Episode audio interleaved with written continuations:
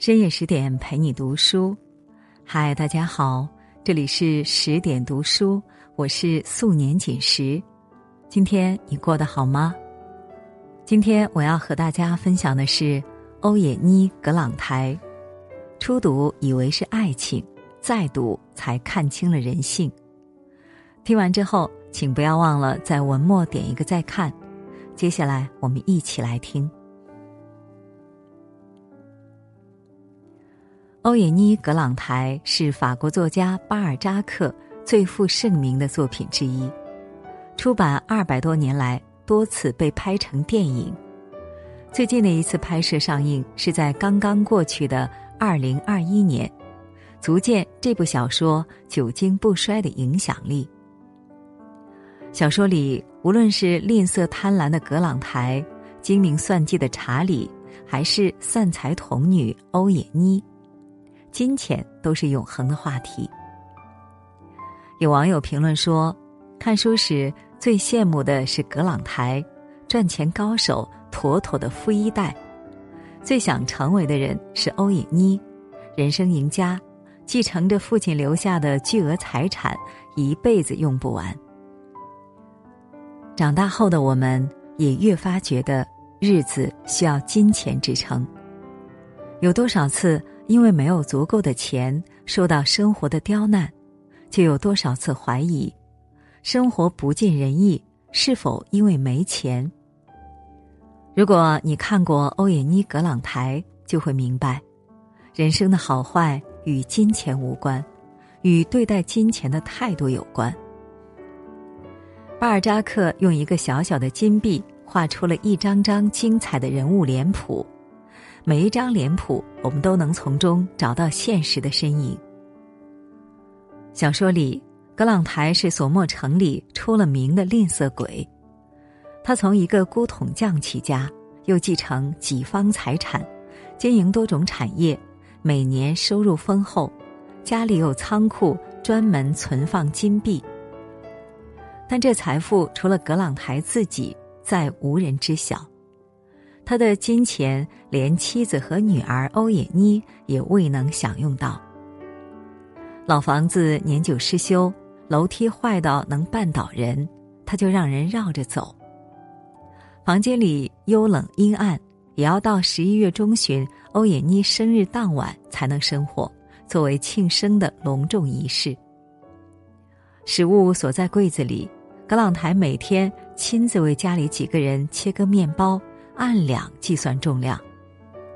如果哪天家里唯一的佣人拿农去商店里买了黄油和蜡烛，都能轰动全城。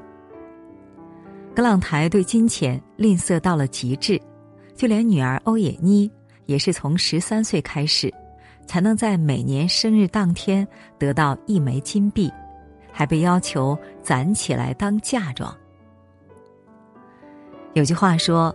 吝啬不是舍不得花自己的钱，而是舍得花别人的钱。这句话用在葛朗台身上再合适不过了。他向佃户索要肉食和蛋类，这样就不必花自己的钱去买；向收购商索要金币给妻子当小费，花销时再向妻子索要。如果是自己赚来的钱，堂堂正正叫做血汗钱。巧取他人的金钱，怎么看都像是多出来的横财。贪心的葛朗台却巴不得每天都有横财，就连至亲也躲不过他的蚕食鲸吞。他欺骗葡萄酒大户们，把酒储存到明年可以赚大钱，自己却连夜偷偷进城卖掉葡萄酒，狠赚了一笔。当远在巴黎的亲哥哥捎来信件，陈述自己破产，打算自杀，要葛朗台收留儿子查理时，葛朗台也在算计如何用最少的钱买到哥哥的公债，还把送查理去印尼做生意的请求抛诸脑后，连旅费都不肯出。又在得知欧也妮倾尽多年的积蓄送查理出发后。格朗台怒不可遏，诅咒谩骂，将女儿关进了小黑屋，妻子也因此一病不起。葛朗台先是关心妻子的病情，怕她死掉，因为妻子死后，欧也妮会继承母亲一部分财产。当妻子的病情无力回天时，葛朗台游说女儿放弃继承权，最终把金钱都攥在了自己手里。三毛说：“金钱是美德，在赚取和支配它的时候彰显；金钱是魔鬼，也在赚取和支配它的时候现形。金钱本是服务于人的工具。”最终却成了驾驭格朗台的利器，甚至弥留之际，格朗台看到牧师手里做法事的镀金十字架，也伸手去抢，最终为钱送了命。一生为钱，即使得到了巨额财富，也是个只剩金钱的穷人。金钱如水，只有流动起来才有意义。终其一生，吝啬贪婪。最终只会被金钱吞噬。金钱之下，每个人都有自己的角色。格朗台不动声色的占有了哥哥的财产，蒙在鼓里的查理还在做着巴黎贵公子。没见过世面的欧也妮觉得查理完美到无懈可击，家里的一切配不上查理。却控制不住自己芳心暗许，又无法隐藏。纨绔子弟查理见惯大城市的光怪陆离，只觉得欧也妮土里土气、木讷无趣。不过苦难方生平等，当查理的家庭变故被揭开，一切就变得不同了。欧也妮天真晴朗的眼睛里闪烁着年轻的爱情。只有愿望而没有肉欲的成分，这一点足够查理利用。于是，查理写的两封信就被欧也妮完完整整的看到。一封拜托友人代卖财产，还清债务，称自己计划去印尼做生意，却苦于没有资金；另一封是查理与情人诀别，却在提到欧也妮时停了笔。不过，这已经足够让单纯善良的姑娘奋不顾身。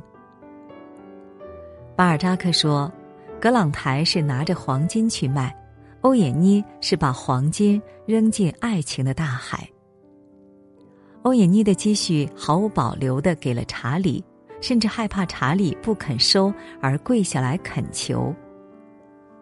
查理呢，把母亲留给自己的纯金梳妆匣交给了欧也妮。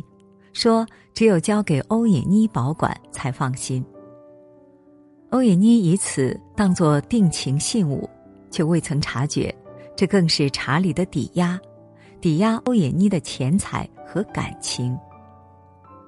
查理走后的第七年，欧也妮才听说查理回到了巴黎，一封来自巴黎的信就到了欧也妮的手里。查理在信里感谢欧也妮曾经的帮助。却也细数欧也妮的小家子气，称自己会找一个有门第的巴黎贵族女子为妻，每年有十几万法郎的收入。信里附着一张八千法郎的支票，还欧也妮的本金及利息，并索要存在欧也妮这里的梳妆匣。欧也妮拼尽全力守护的爱情，原来是查理的一场交易。选择与放弃都是查理算计后的结果。当查理因为不想偿还父亲留下的三百万债务，与贵族联姻受阻时，欧也妮却拿出支票，让公证人克罗旭立刻去巴黎相助。至此，查理才知道欧也妮近两千万的身家，每年上百万的收入，而查理已经为了十几万的年收入。搭上了自己整个人生，换取了一场贵族婚姻。欧也妮也用三百万法郎买断了查理回头的路。人生就像一盘棋，查理算好了一套走法，却发现整盘棋不在自己的掌握中。他算错了一步又一步，错过了欧也妮纯真的爱，也错过了垂涎的巨额财富。算计太过，被算计的终将是自己。失去爱情的欧也妮，继承着父亲的财富，却摒弃了父亲的吝啬贪婪，内心只有仁爱和慈悲。佣人拿农要结婚时，欧也妮给了拿农一千二百法郎终身年金。要知道，格朗台时期，拿农这个唯一的仆人服务四十余年，也不过攒了六百法郎。而欧也妮给拿农的新婚贺礼还有三沓家具，并把伙食房的钥匙交给拿农。